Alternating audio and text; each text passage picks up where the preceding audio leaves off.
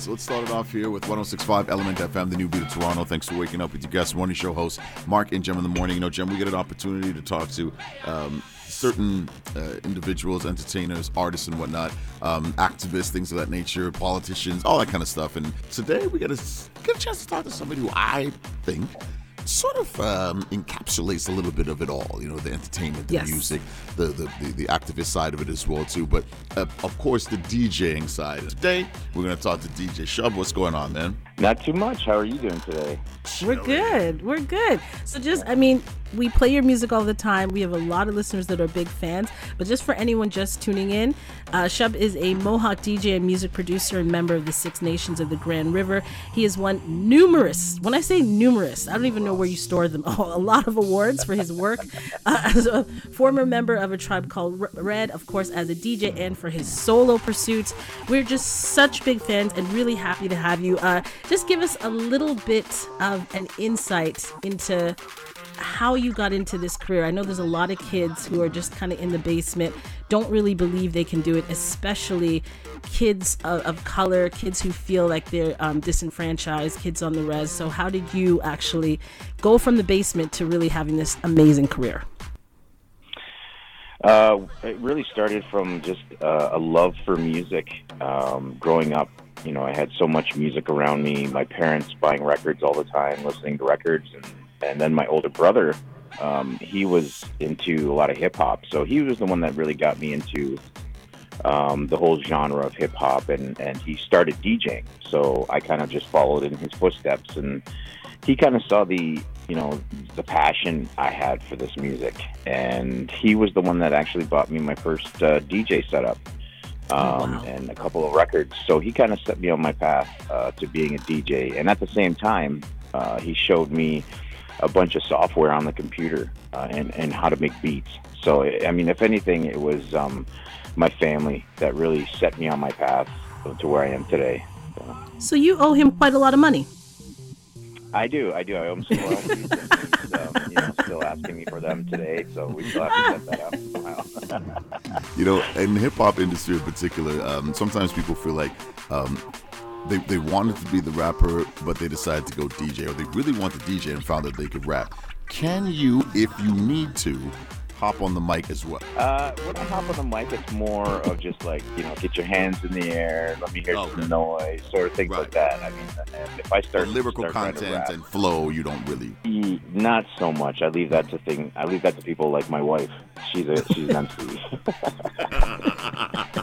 Oh, I, that house sounds amazing. Like the, Yeah. the DJ and MC wife, that's kind of amazing. If you had wanted to, you really could have just ride along on your talent and skill, right? I mean, DMC championships, the whole 9 And yet, um, there's been such a focus for you on also pushing indigenous culture, uh, music, some politics with the music. What, what did, where did that come from? Was that just a natural thing that happened? Did you have it as a goal? Like, as I move, this is really important to not just be a DJ, but for people to know and for me to represent my culture.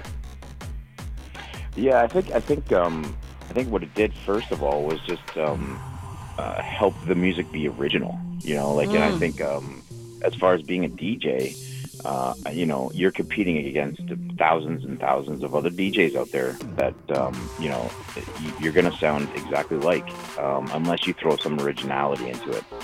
And you know, producing, um, I was able to throw some of my own compositions, you know, into my DJ sets, and then you know when we I started to make powwow step, um, is really when um, it you know this music that that I wanted to make my whole life, but I didn't know I, I needed to make it, you know, until I started to make it.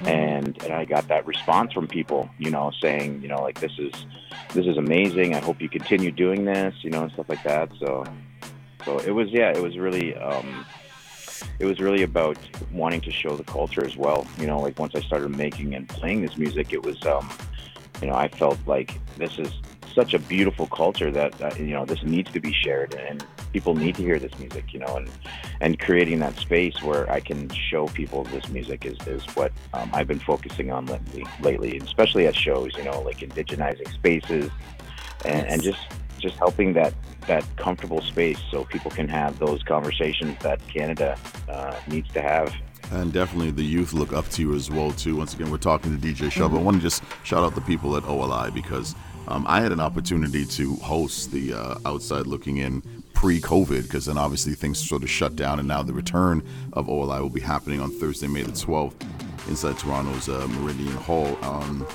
tell us yeah. how important that is as well, too, man. Because when I was there, I was I was profoundly moved by how many kids got the opportunity to display their talents. Not only mm-hmm. those who knew they were talented, but those who just wanted the space to find out their talent, to explore their talent, and then display it on stage in front of other thousands of kids that are coming in from different schools, just to just to display the the incredible nature and the um, and the strength of indigeneity. Tell us what this is going to be like when it comes to the uh, outside looking in performance and and the anniversary. Uh, you know what? Personally, I can't wait for for this. Um, I mean, I was involved with OLI uh, a while ago, probably about five years ago. Um, I, I did a show with them, and it was the first time that I have seen I've seen anything like this before. Mm-hmm. And just uh, you know, the gathering of so many youth and who who are so passionate, you know, about their culture and and so excited to share this culture with other people. You know, I, I related to them on so many levels, and and I think this is we need more things like this. You know, we need to mm-hmm. show that you know the youth we are still here we're still cultured and we still love everything about what's going on. So i mean to, to showcase and to have a platform to showcase this is, is pretty amazing. So i think that's um i think that's that's I, I, I can't wait for this because i think it is it is so important not only for them as as as performers but i think it's very important for people who attend to see to see this this this amazing showcase of young talented artists showcasing their culture. Yeah, students that were the, um, just attending the, the performance and seeing the different acts going up on stage, they learned so much, not only through some of the spoken word, but the dancing. To be honest with you, that space was shared by two different cultures at once, understanding the importance of indigeneity and where we stand on this land. So many of the children that were there that were not from indigenous backgrounds really had an opportunity to embrace and um, and and just really take in where they were. And I don't mean like in Meridian Hall. They were in a certain space, a certain mind frame, a certain spirit took over in that. It's going to be an incredible time as well. So I, first of all, I just want to give you props for being out there this year. Yeah, absolutely. They they put they put together an incredible show. So, like I said, I'm so excited to be a part of it this year. And um, and, and you know, I think I think that's the thing is like this giving them a platform. You know, I think is, is such a, an important thing. I mean, like I've gone to a lot of reserves, you know, and showed them how to DJ and showed them how to produce, and you'd be surprised at how many um, you know producers and DJs are mm. you know, are in areas that you know they can't really get to big cities and hmm. DJ and stuff like that. So I mean, giving them this platform, I think, is fantastic. That's amazing. I, I really something that you mentioned about the music that you're doing, the work that you're doing, also being something that's so needed for Canada right now. What I love about your events is sometimes I think that there there are kids and there are adults who want to participate. They like the music. But for instance, like if they like reggae music, they're going to watch the dances, they can do the dances. But there are certain things that if they do, these are actually sacred. You, you shouldn't be doing. Mm-hmm. So I love the way you're able to m- meld the music so that they can also learn, they can hear this amazing music, they can hear music they know, they can celebrate with it without in any way being disrespectful, but also feeling like, okay, I can embrace and learn about the culture in a way that's also fun and I can connect. Yeah, absolutely. There's always that um, you're always walking a thin line when it comes to mm-hmm. um, you know letting people know what your culture is all about and what's acceptable and everything like that. So there's always that thin line, but for me personally, it's I, I know what songs not to play. I know what songs to right. stay away from, and, and songs that I totally respect. And so, I mean, most of the music that I, I usually play or mix and, and, produce with is usually just intertribals and, and songs that are, are, are meant for people to dance to. Right. To with, and right? and people don't know if they don't have someone like you to lead us through. Yeah, I guess I've never looked at it that way before, but yeah, yeah, that's definitely that's definitely true. Now I have to throw this at you. We're still we're still going to re- try to respect your your time frame here. I know we're going to wrap up in a little while. Your brother really got you into the music. Mark and I consider your ourselves your faraway cousins in our mind. Okay. you don't have to embrace us. We've already embraced you. Yeah, absolutely. So we are big fans mm-hmm. and we love how you mix the different music. So we've already done our part, much like your brother. Spoke to the queen of soca, Alison Hinds. she has a song. It's a huge soca song. It's called Faluma.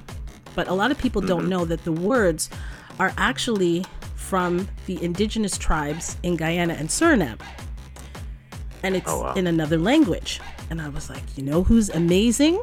So she was like, you gotta, you gotta ask him if we can send something to him, if he wants to do something, because I love what he does, and I would love to see if he could remix it.